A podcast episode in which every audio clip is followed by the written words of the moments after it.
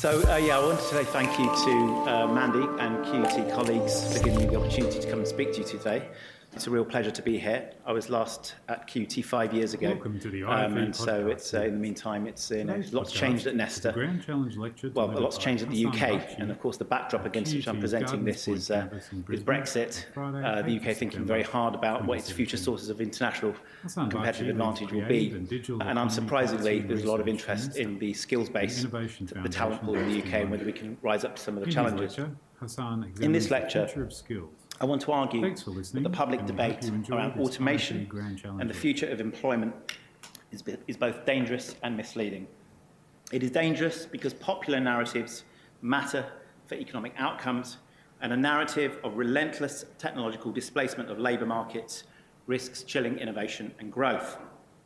A backlash against technology would be particularly dangerous at a time when boldness to embrace risk and venture into the unknown is needed more than ever to improve flagging productivity growth in advanced developed countries.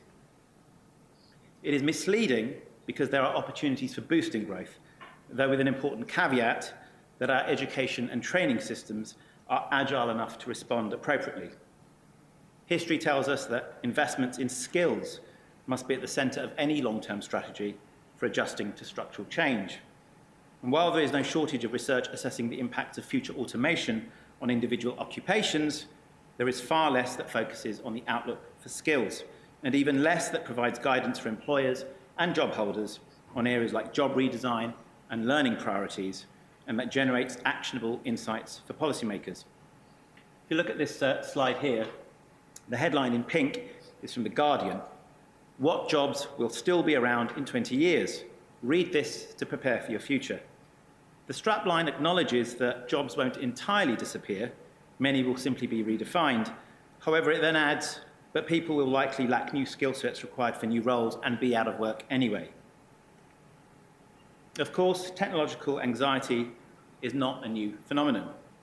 Fears about the job destruction effects of new technologies have been expressed before, during the Industrial Revolution, and at key points throughout the 19th and 20th centuries.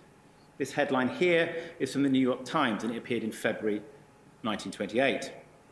Each time, adjustment was disruptive for some workers and industries, but in the long run, such fears were not realised. The employment to population ratio grew during most of the 19th and 20th centuries in the UK and US, even as these economies experienced the effects of mechanisation, the taming of electricity, the invention of the automobile, and the spread of mass communication. Now, by definition, history cannot settle whether this time is different. But what is striking about the perspectives of earlier observers is how narrowly they defined the scope of what technology could accomplish. Earlier generations of machines were limited to manual and cognitive routine activities based on well defined repetitive procedures. The new, te- the new technologies, by contrast, are mimicking, mimicking the human body and mind in increasingly subtle ways, encroaching on many non routine activities, from legal writing and truck driving to medical diagnoses and security guarding. The case of driverless cars illustrates the slippery and shifting definitional boundary around what it means for work to be routine. In their seminal 2004 book, The New Division of Labour How Computers Are Creating the Next Job Market, Frank Levy and Richard Murnane argued that driving in traffic, insofar as it is reliant on human perception, fundamentally resisted automation. I quote, executing a left turn against incoming, oncoming traffic involves so many factors that it is hard to imagine discovering the set of rules that can replicate the driver's behaviour. Formidable challenges lie ahead. The prospects of fleets of cars that can roam across cities or countries in all conditions without human input remains remote. Nonetheless, elements of this problem are now satisfactorily understood that they can be specified in computer code and automated. For example, Google, Google's driverless cars have driven over 2 million miles in the past six years and have been involved in 16 minor accidents, none of which caused injury or was the vehicle's fault. Now, a more forward, forward-looking approach can help guard against these pitfalls. This is exemplified by Carl Frey and Michael Osborne's widely cited study, which assesses the feasibility of automating existing jobs, assuming that new technologies are implemented across industries on a much larger scale. In that study, a sample of occupations is hand-labelled by Oxford University AI researchers as either strictly automatable or not. They then make use of standardized measures of nine skills and abilities features of an occupation from the US Department of Labor's ONET database that measure three bottlenecks to automation, perception and manipulation, creative intelligence, and social intelligence. And they do this to develop a machine learning classifier to generate a probability of automation for all jobs. They now famously estimate that over the next two decades, 47% of US workers are at high risk of automation and 33% are at low risk, with 19% in between. Now, this finding has not gone unchallenged.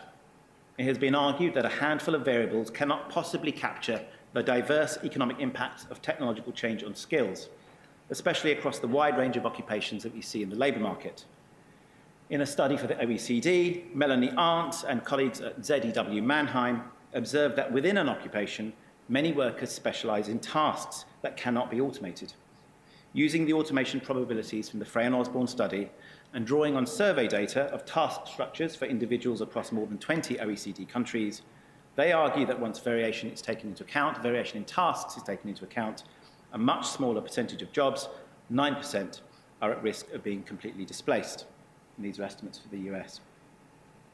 In another study published earlier this year, McKinsey Global Institute disaggregates occupations into 2,000 constituent activities, rating each against 18 human, human capabilities and the extent to which they can be substituted by machines. It estimates that 49% of work activities globally have the potential to be automated, though very few occupations, less than 5%, are candidates for full automation.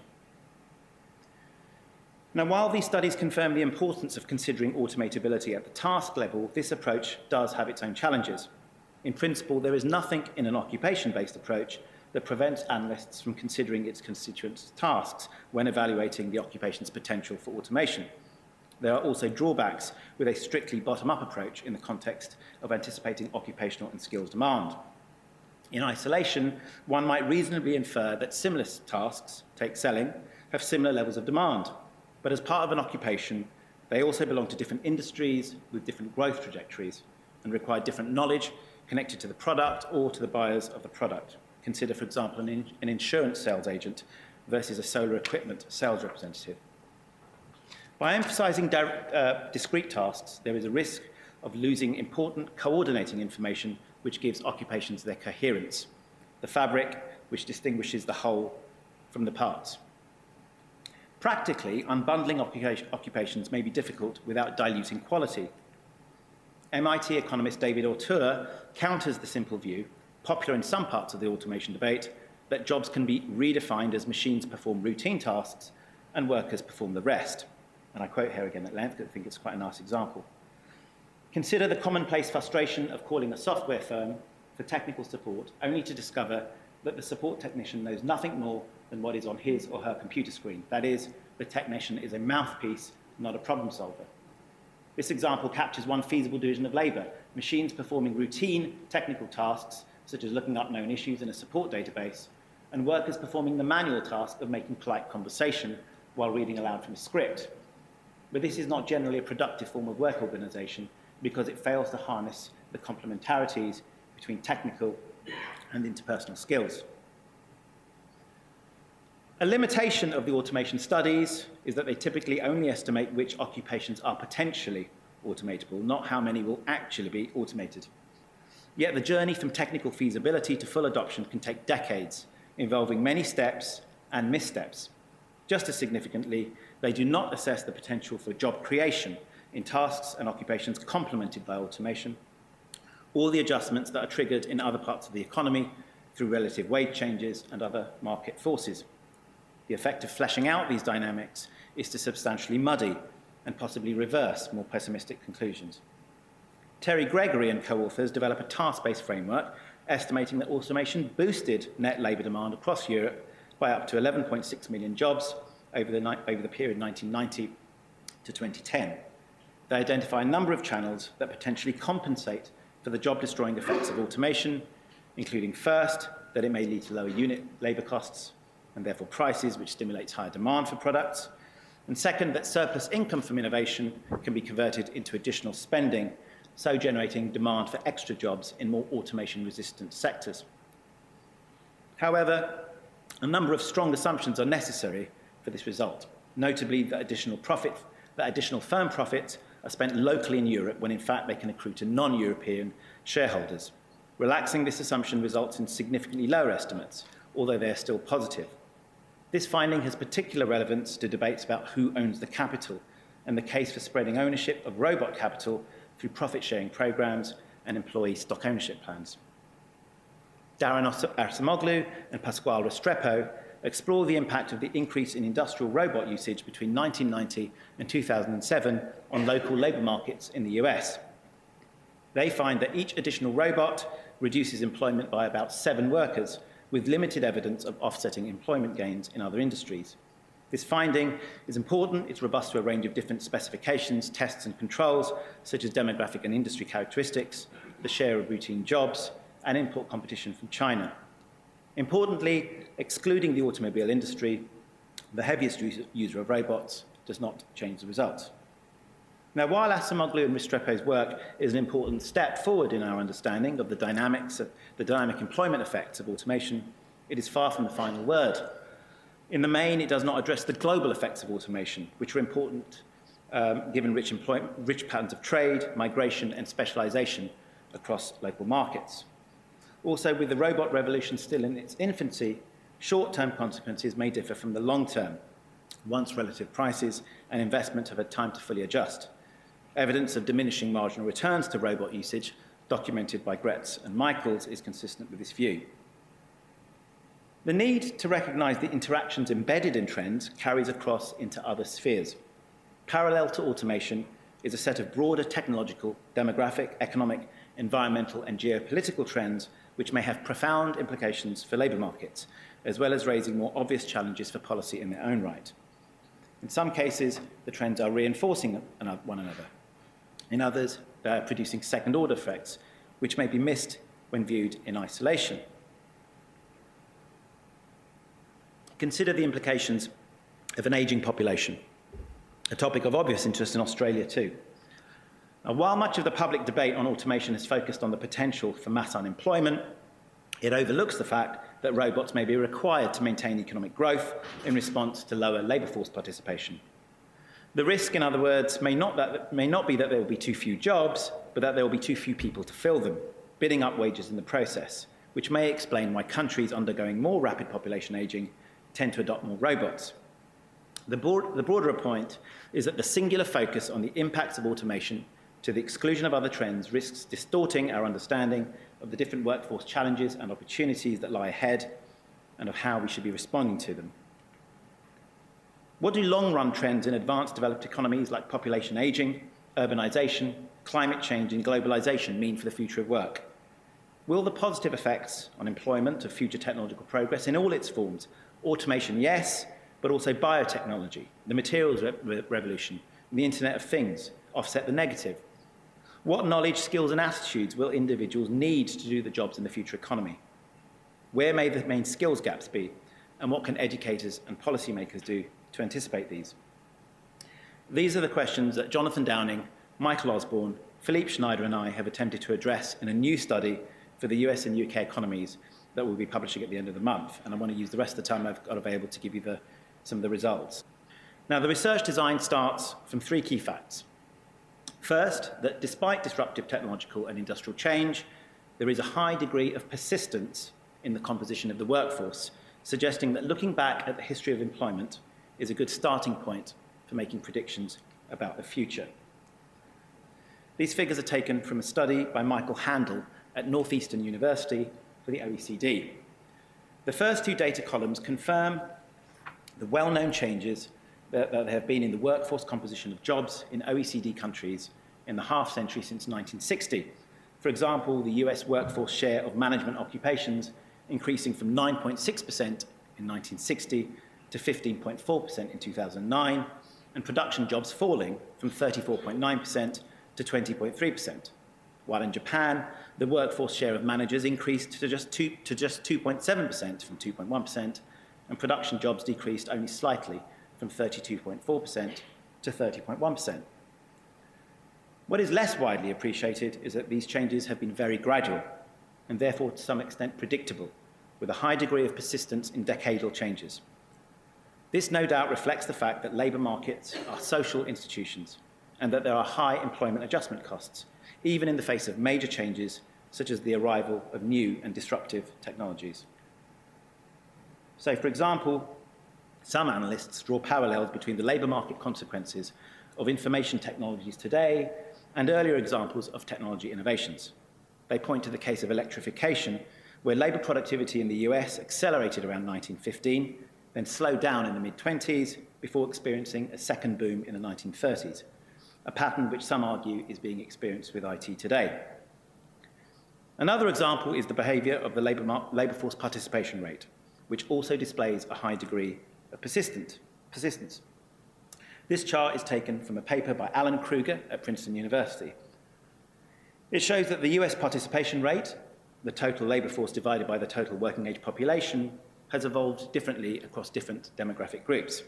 For example, the marked decline in the overall participation rate since 2007 masks a long-term secular decline in the participation rate of men aged 25 years and over. Krueger shows that the US labour force participation rate for prime age men, those aged 25 to 54, is now one of the lowest in the OECD, in fact second only to Italy, and its fall has been driven by health-related reasons.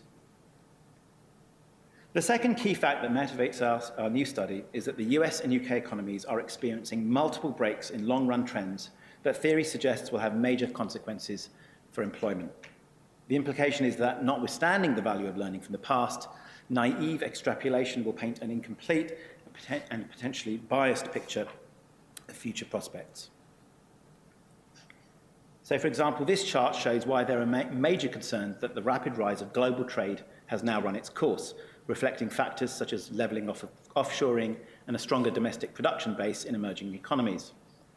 This so-called peak globalization thesis would suggest that the impact of global trade on labour markets in the future may be very different to what we've become used to in the past. There's also evidence of marked differences in the consumption and savings behaviour across generations. The millennials, the cohort born in the two decades to 2000, make up one-fifth of the UK population and will emerge over the coming decades as the main source of spending as they inherit the assets of their parents. The millennials are the first group to come of age after the internet, social media, and mobile became widespread. They have more information and choice than previous generations, but have heightened expectations of immediacy, participation, and transparency that is driving innovation in many industries. This chart from the Resolution Foundation shows that millennials in the UK are postponing major life decisions, such as owning their own homes, having children, and are spending more time when young on travel, exercise, eating, and cultural experiences, all of which have important implications for the labour market in the sectors in question. At the same time, as I noted earlier, population ageing is reducing labour force growth, in some cases turning it negative, one of Robert Gordon's headwinds for economic growth. But there are reasons for thinking that future trends may be even more concerning than one might have thought even just a few years ago. Krueger's chart shows that the US labour force participation rate for women, which had seen a trend increase throughout the post-war period, in fact peaked prior to the global recession. Increasing dependency ratios mean that the proportion of the population entering productive years is falling, reducing saving and therefore investment. Some have suggested that the macroeconomic consequences of population ageing could be very serious indeed. McKinsey suggests that GDP growth could fall by 40% globally and by 10% in countries like the UK over the next 50 years, even assuming labour productivity grows at its historical rate. Another likely structural change with important labour market implications for sectors like, say, financial services relates to uncertainty. Now, while uncertainty is, of course, an endemic feature of economies, the evidence suggests that along important dimensions, present uncertainty levels are unusually high. Indices of geopolitical uncertainty, such as this one I put up here, produced by Dario Caldara and Matteo Iacoviello at the Federal Reserve Board, based on references to uncertainty-related words in the printed press, persist at much higher levels after they spiked on 9-11. And consistent with this, indicators of policy uncertainty, understood as relating to the institutional structures that enable authorities to act credibly and consistently have also seen step increases. Nick Bloom's work at Stanford suggests that migration-related fears in particular spill over into policy uncertainty, and that these fears have trended up strongly since 2005. In the UK, measures of migration fear today stand twice as high as they were in the late 1990s. Recall this was a period that coincided with the Kosovo War and refugee crisis, as well as Tony Blair's promise of tougher immigration controls. The third key factor motivating our study is that occupations are complex. They deploy a complicated mix of knowledge, skills, and abilities, and are performed using a variety of activities and tasks, meaning that the models we use to generate quantitative labour market predictions must be sophisticated. To take an example, I mentioned Frey and Osborne's automation study earlier. That shows that the estimated probability of future automation of an occupation, shown here on these charts on the x-axis, is highly nonlinear in the importance of a particular skill or ability to that occupation. So each dot, and I'll mention this because there, there's some charts later which uh, will help to explain how these work, but each dot here is a, an occupation in the US workforce.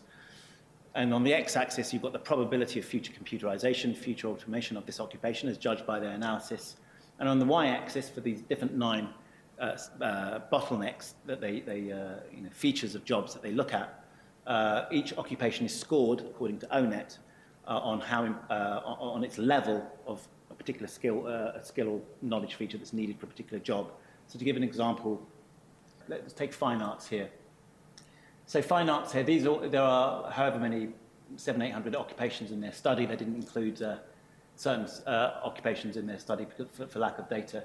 But this is the vast majority of the US workforce. Each dot is an occupation, And what it shows is that the relationship between the probability of automation or probability of future computerization of an occupation is non-linearly related to how uh, important, for, uh, uh, the level of fine arts knowledge that's required uh, to do that particular job. And you see this non-linearity here with other features as well. A further complexity about jobs is that advanced economies vary considerably, both in the structure of their labour markets and in their labour market responses to structural change.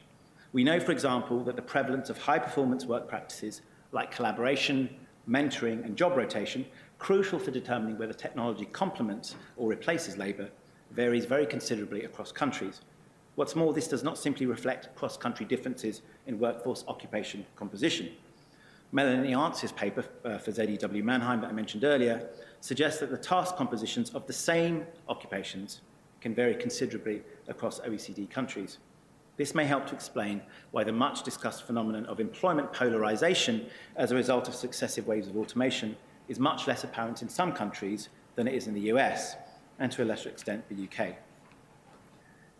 Now, these three key facts that there's a high degree of persistence in labour markets, that there have been structural breaks in key long run trends, and the fact that occupations are complex are the backdrop to our study and are what design, underpins our research design which is that we combine historical trend analysis, expert human foresight, and nonlinear machine learning algorithms to generate predictions about the future of skills. In the first stage of the study, we review and synthesize in the form of a trends deck what the academic and grey literature says about long-run trends impacting on the labour market. In the second stage, we invite experts in different domains to foresight workshops to, de to debate the implications of structural breaks in these long-run trends for future employment. During these workshops, we ask experts to label a set of 30 occupations, picked sequentially by an active learning algorithm according to whether they expect them to rise or fall in demand by 2030, alongside how certain or uncertain they are in making these judgments. In the third stage of the analysis, we use these expert-assigned labels to train a machine learning classifier of whether an occupation will become more or less important in the future workforce. That is, we generate directional predictions exploiting a rich data set of the importance of 120 skills, abilities, and knowledge features of different occupations drawn from ONET. So these are the nine I gave earlier from the Frey and Osborne study. We, we use a, a much sort of uh, a, a larger data set of 120 skills, abilities, and knowledge features. Now, the model tells us which feature combinations are most associated with occupations predicted to grow, but also, importantly, which human capital investments are most potent in boosting further the demand prospects of an occupation given, given its existing mix of skills, abilities, and knowledge features. This chart here plots US employment, according to the study, by different occupation groups according to the likelihood of them experiencing future growth in the workforce as predicted by our model. For this chart, we use a secondary aggregation of the major groups as specified by the Bureau of Labour Statistics. The area under the curve here uh, is the 135 million people so employed in the US economy.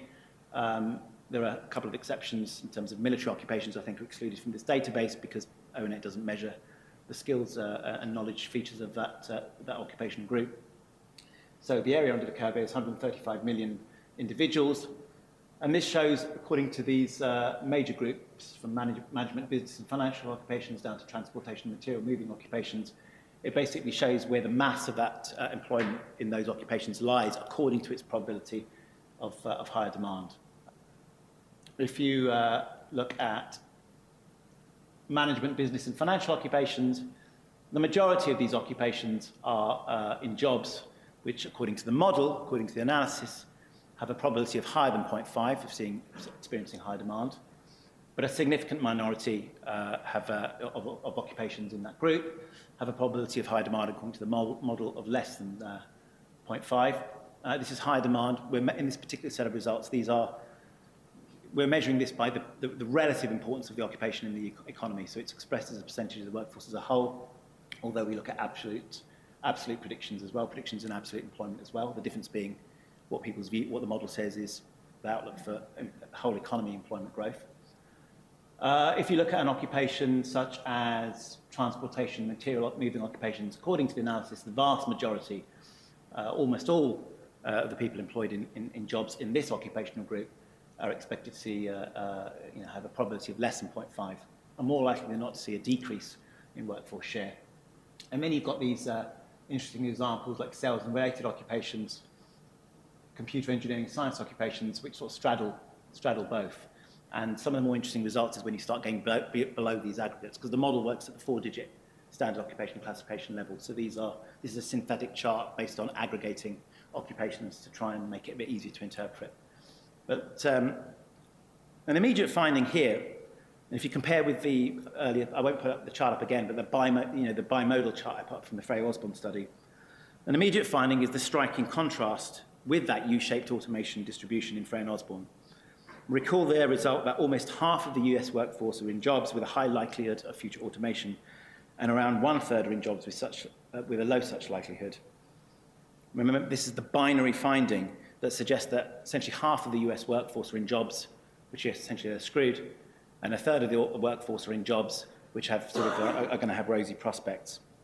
In contrast, in our results, the majority of the workforce is in fact in occupations with highly uncertain future prospects. This is the mass around the 0.5 area here, around the middle of the distribution. In fact, only one-fifth of occupations, according to this, these results, are very likely to decline, and one-tenth are in occupations that are very likely to grow, assuming the same 0.7 and 0.3 thresholds that Frey and Osborne used.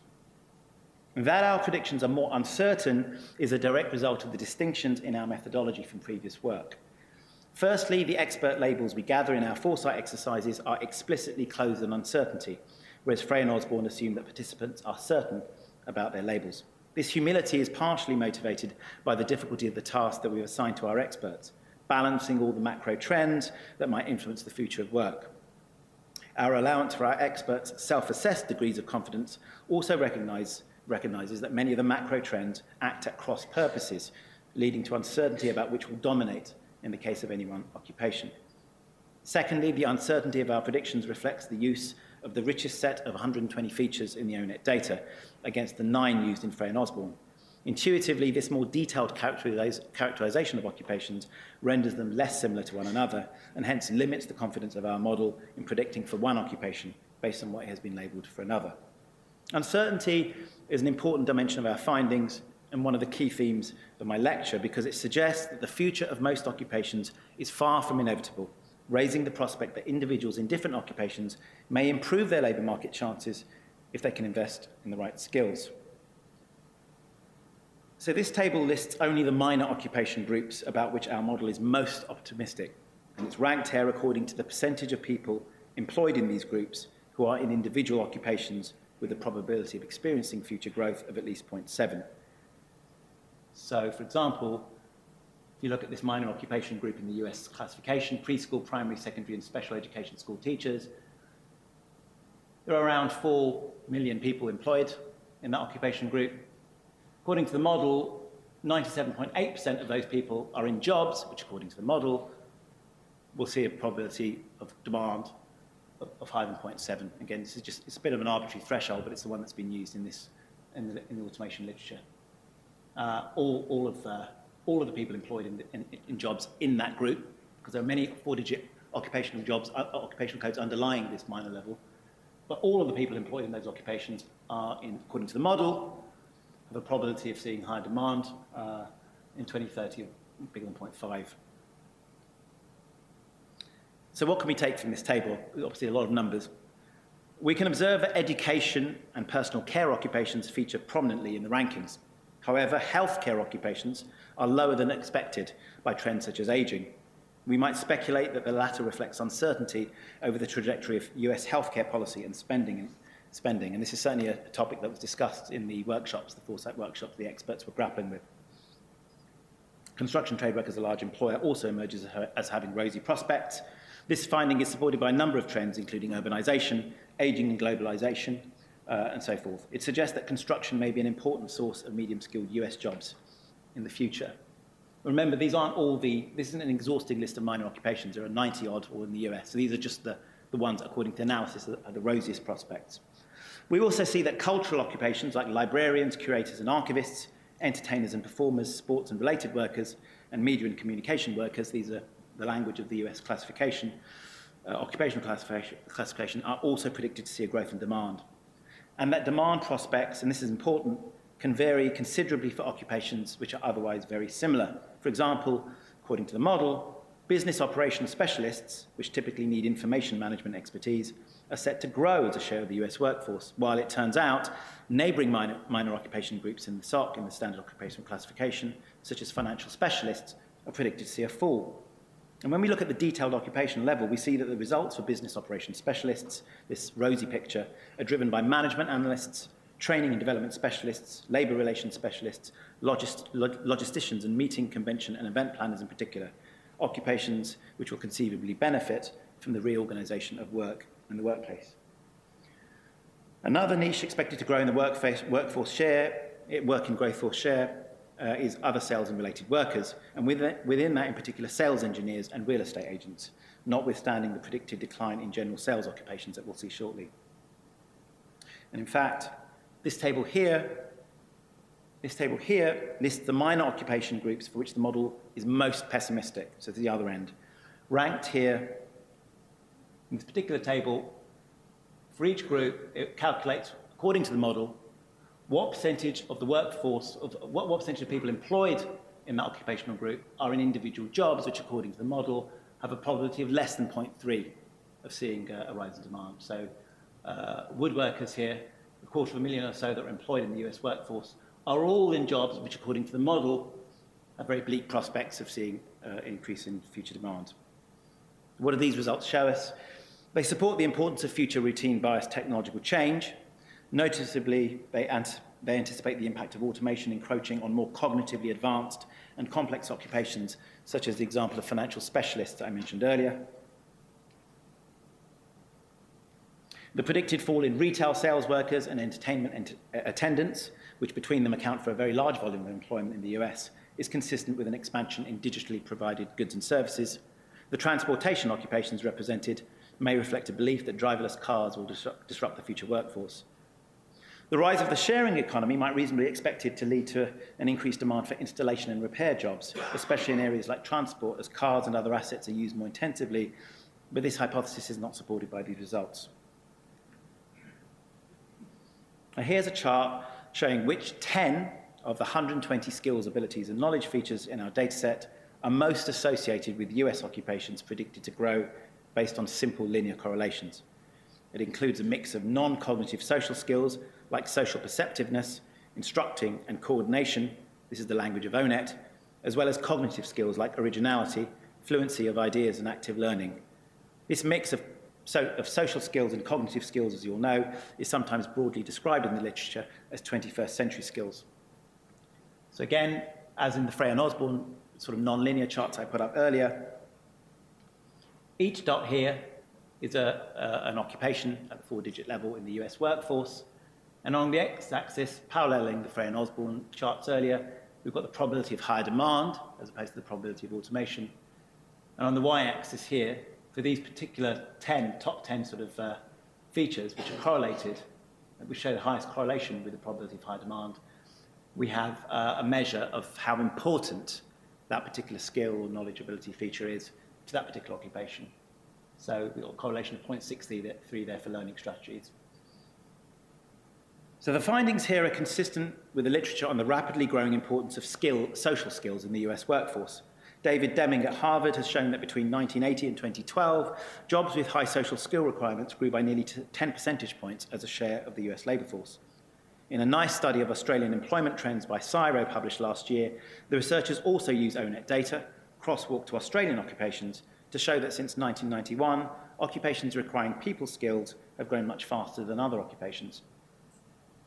There are good reasons to think that these trends will continue, not only as organisations seek to reduce the costs of coordination, but also as they negotiate the cultural context in which globalisation and the spread of digital technology are taking place. The policy literature suggests that interventions targeted at different stages of the, of the life cycle have had some success in fostering social skills. The evidence base is most developed in the case of early years interventions. However, there is also evidence that work-based internships and apprenticeships can be beneficial, reflecting the value of informal or tacit knowledge and the importance of bonds of attachment between a supervisor and an apprentice. The results also emphasize the importance of higher order cognitive skills, such as originality and fluency of ideas. Learning strategies and active learning, the ability of students to set goals, ask relevant questions, get feedback as they learn and apply that knowledge meaningfully in a variety of contexts, also feature prominently. Progress towards developing skills such as these as a part of the formal education system has arguably been slower due to difficulties in understanding how they arise and develop over time and how they can be embedded, how they can be embedded in the curriculum and formal assessments. Nonetheless, a number of initiatives have shown promise and are beginning to show, shape domestic and international policy dialogue. Strengthening the effective aspects of education and a lifelong learning habit, especially amongst boys and students from disadvantaged backgrounds who tend to have lower levels of motivation, is a further area of interest for policymakers. The literature shows that teachers can play an important role, both in raising student expectations and in, reward, and in rewarding the process of learning for instance, in giving students opportunities to share the results of their work with others or to explain why what they learned was of value to them. This point also illustrates a potentially important interplay between cognitive and social skills. Mark d'Inverno, Professor of Computing at Goldsmiths London and jazz quintet leader, describes the social process of giving and receiving, feed, giving and receiving feedback in order to validate, challenge and inspire as creative feedback which underpins his entire educational philosophy of how schools, communities, and universities should develop their learning environments. He gives the example of learning to play music. If you play a piece of music, you notes, then the only way you can know how it was heard and experienced by others is to get their feedback on your performance. This feedback will be absolutely critical if you want to understand how you can improve yourself as a performer. Of course, in any performance, sustained self-feedback Self-feedback is critical too, and musicians are skilled enough to give themselves this ongoing and continu continuous feedback as they play. In addition to this, musicians have the option of recording performances and listening to them, to them later in order to provide an entirely new perspective. The distance created in time and space and moving from performer to listener provides new opportunities for fresh insights on how to improve one's own performance. Through an understanding of how we come across to others, we can often best advance the quality and precision of the feedback we give ourselves. More generally, the importance of higher order cognitive skills such as originality and the fluency of ideas, which ONET defines as the ability to come up with a number of ideas about a topic, combined with the prominence of features like communications and media, oral expression and fine arts, even though they're outside the top 10, so it didn't make, it, didn't make the previous slide, points to the importance of creativity, a result which is particularly strong in the UK analysis, as I'll touch on briefly later. This echoes the finding from our 2015 study that creative occupations are far more likely to grow in the face of widespread future automation than other occupations. Rose Luckin at UCL stresses the importance of collaborative problem solving, which sits at the intersection of non-routine problem solving and social intelligence, or it's, at its simplest level, solving problems together. She argues that non-routine problems that require a range of skills and abilities to come up with a solution that is new and unknown to the solver can improve attainment, as well as prepare children for future work, and that a system-wide shift in curriculum coverage, assessment and teacher training is needed to prioritise collaborative problem solving. The OECD has acknowledged for some time that skills such as these are becoming more important and has been keen to ensure that evaluation metrics keep up with the reality. Later this year, it will be publishing at Nesta its first country PISA rankings for collaborative problem solving. While extending the PISA framework to collaborative problem solving helps legitimise its role in education systems, the extent to which it will be prioritised in national policies remains a far more open question, not least if the rankings do not correlate with measured attainment in a straightforward way. Many remain deeply sceptical about the educational value of concepts like collaborative problem solving, seeing them as a distraction from the traditional role of education in transmitting knowledge. At the opposite end of the spectrum, some educationalists seem to advocate that social discovery and problem solving can substitute altogether for acquiring knowledge. Both positions are inconsistent with our, analysis. Looking at the results for all 120 of our features, in addition to knowledge features like psychology and sociology and anthropology that are related to social skills, English language, history, philosophy, and administration and management are all associated strongly with occupations predicted to see a rise in workforce share. The future workforce will have generic knowledge as well as skill requirements. In fact, we can use our model to make more subtle statements about the relative importance of knowledge, skills, and abilities as captured in ONET. It turns out that knowledge features like psychology and foreign languages are most valuable as complements, being important when other features take high values. We find a similar pattern for a large number of STEM-related features, such as science, technology design, and operations analysis. They are not equally useful for, for all occupations, as would be required to be identified as important using rankings based only on linear correlations, as, as I gave earlier, but they are of use for some specialized occupations over others that have high values for particular features.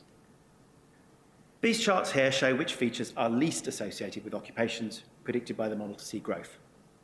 It shows that psychomotor and physical abilities are strongly associated with occupations with a falling workforce share.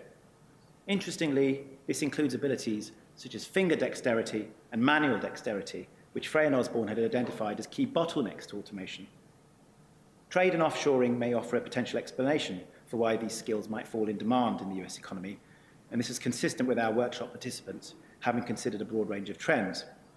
The main feature that makes a job potentially offshoreable or vulnerable to import competition hinges less on a task's routineness or non-routineness than the cost advantages of producing overseas and the marginal importance of face-to-face -face interactions in the production process. Notice that the correlations for variables associated with a rising workforce share, the chart earlier, showed you earlier, are in general stronger than those associated with a falling occupation workforce share. This is perhaps not surprising. Other things being equal, so what I mean here is the correlations minus 0.5 is less than the 0.6, whatever it was, 0.63 that I showed you for the top ranking feature uh, on, the, on, the, on the plus side. This is perhaps not a surprising result. Other things being equal, an increase in the value of ONET, any, any ONET feature for an occupation makes it more skilled and more broad, might be, uh, broadly be expected to result in greater demand, even if there are other reasons why the occupation will experience a fall in demand. It's also a fortunate aspect of our findings because we want to inform skills policy, which is a natural focus on those skills most strongly linked to growing demand. As I've just alluded to, our modelling strategy allows us to identify complementary features at the occupational level. And this, I think, is probably the biggest research contribution we made in this analysis. That is, we call a particular feature A complementary with a feature B if increasing A increases demand for occupations with large values of B. This table shows for illustrative, illustrative US sub-major occupation groups their top three features according to the ONET uh, data. This takes different uh, illustrative uh, uh, occupation groups and then just according to ONET, these are the, uh, the top ranking features which are important for that, uh, for that job. Uh, and then as well as the top three complementary features as suggested by the model. So just to give one example, production occupations. According to our model, they're predicted to see a fall in workforce share, it turns out, if you look at those earlier charts. The ONET data says that production and processing, near vision, and problem sensitivity are the three most important or emblematic features for this occupation group. Our model predicts that increasing customer and personal service, technology design, and installation in the presence of these features will have the greatest positive impact on future demand. In fact, looking across all occupation groups, turns out that customer and personal service, science, and technology design Technology design is defined by ONET as generating or adapting equipment and technology to serve user needs, appear to be the ONET features most likely to appear as positive complementary variables, as when you look across occupations. Any reconfiguration of skills and knowledge requirements entails an evolution of the occupation. Or put differently, occupations may need to be redesigned in order to make effective use of skills and knowledge complements. Our findings could be a useful guide in this exercise, which is my response to the fatalistic Guardian headline I showed at the outset of the presentation. It's also useful to think about new occupations which may emerge in the future in response to the drivers of labour market change we consider in our study. These occupations correspond to the models to the model's high demand locations in the feature space and are not associated with existing occupations. So the model allows us to identify a hypothetical occupation which is almost certain to experience an increase in workforce share. That is, it has a probability, according to the model, of seeing a rise in workforce share of near one, and the combination of skills, abilities, and knowledge features most associated with it. For the US, the model identifies four hypothetical occupations. This is one, two, three, four. These are four occupations, which would almost certainly experience a rise in demand. This table ranks the top five ONET features of course, we, for each of the occupation, we've got 120 of, the, uh, of these variables, but what we've put here, uh, just for illustration, is the top five uh, ONET features uh, in declining order of feature value for each hypothetical occupation. S, incidentally, denotes the, that the variable is an ONET skill. A, that it is an ability, according to ONET. And K is what it defines as an ONET knowledge feature. So, for example, first occupation, which has these five features here, According to the model, this hypothetical occupa uh, an occupation which is, uh, uh, attaches great uh, uh, importance to customer and personal service, static strength, service orientation, biology, and the arm-hand steadiness. According to the model, an occupation with those features is predicted to have almost certainly see an increase in demand. Um, now, we can understand these are hypothetical occupations, quite tricky to get your head around them, by looking at existing occupations that are closest to them in declining order of proximity in feature space. And that's what this figure does here. Well, the one point I wanted to say is that of the 20, so for four occupations here, we've just listed five that according to the, according to the, the, the model are closest in feature space to these hypothetical occupations. So for, when I was looking at occupation earlier, occupation one, these are the five existing occupations that are closest to it. So if you look at these 20 occupations presented, turns out that 11 are independently characterized by the US Department of Labor as enjoying a bright outlook and or, and or are expected to benefit from the growth of the green economy. So these results provide another rejoinder to the view that jobs in the middle of the education and earnings distributions will necessarily disappear in the future, necessarily disappear in the future. Two of these four occupations can plausibly be viewed as middle-skilled jobs. Our first type occupation here, the first hypothetical occupation, which has similarities to social work, is particularly interesting. On the one hand, it is a, it is a textbook example of a sector where the availability of low-skill employees, the budgetary squeeze on government programs, Medicare and Medicaid, uh, account for roughly 70% of all long-term care dollars, and the legacy of the politics of race and gender have combined to create low-paid jobs with low status and precarious employment conditions. However, according to this model, it points to bright demand prospects for care work, which requires a mixture of tasks from across the skill spectrum, including formal knowledge and training, which in turn would support wage growth and job quality. It's interesting to note the results of this new occupations analysis in the case of the UK study. I haven't had haven't had a chance to go through the UK results, but this is interesting because here the model identifies two hypothetical occupations that will almost certainly experience future growth in demand. And the table here, just like before, presents the top five features of these occupations in declining order importance. What jumps out immediately, even more so than in the US, is the prominence of higher order cognitive skills that are associated with creativity.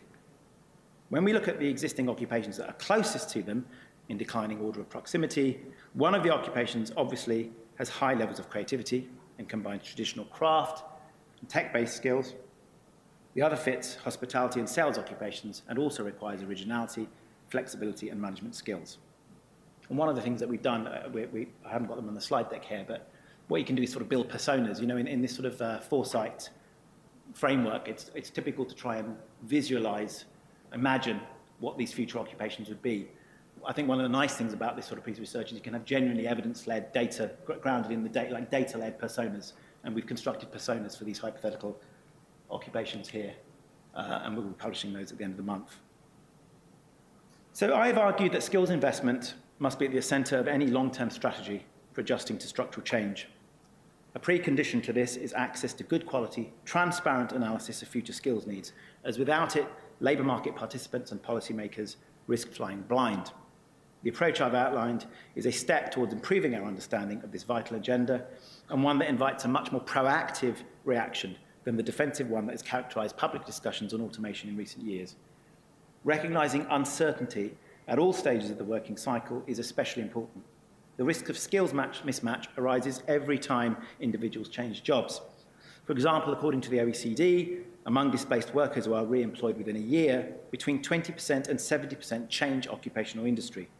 Notwithstanding the economic benefits to firms of this labour supply flexibility, roughly a quarter of displaced workers experienced a major change in skills, one that is associated with sizable adjustment costs and wage losses. The challenges are even more daunting upstream, where there is a long lead time between investment in skills and competence in the workplace, where, for example, educators are effectively being asked to teach students skills to solve problems that no one can foresee and may not materialise for years. This points to the need for a forward-looking approach to education and skills policy which tackles the uncertainties head on. Thank you.